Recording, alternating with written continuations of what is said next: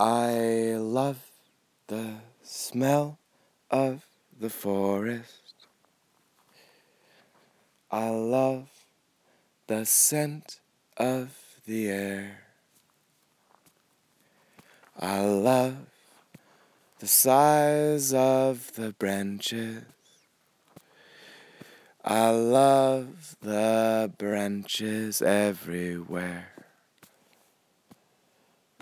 The first time I walked into the forest, I had more than branches on my mind. Cause a girl had made me feel the hardest, and I did not know which way was down. And the second time I walked into the forest, I had a light new love upon my arm. She was bright and giggling to the branches, and the branches lightly swayed back at her. On the fifth time that I walked into the forest, I had a sprightly, lightly bouncing baby boy. And he grasped upon the leaves and told me I was daddy.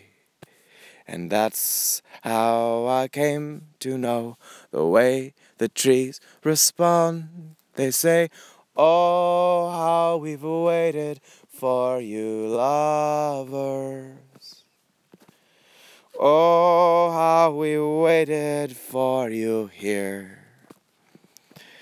In the finest, in the side light of the sawdust we could recreate from here.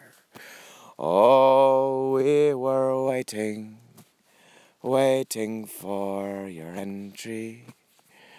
Oh, we were waiting, waiting for you here.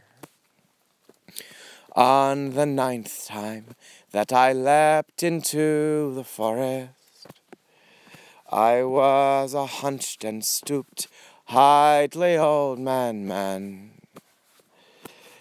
And the hunched and stooped old man, he dropped to his knees and thanked the trees for being exactly who they are. Well, on the twelfth time that I walked into the forest, I had a grandson and many family there and they carried me for miles unto the tree line.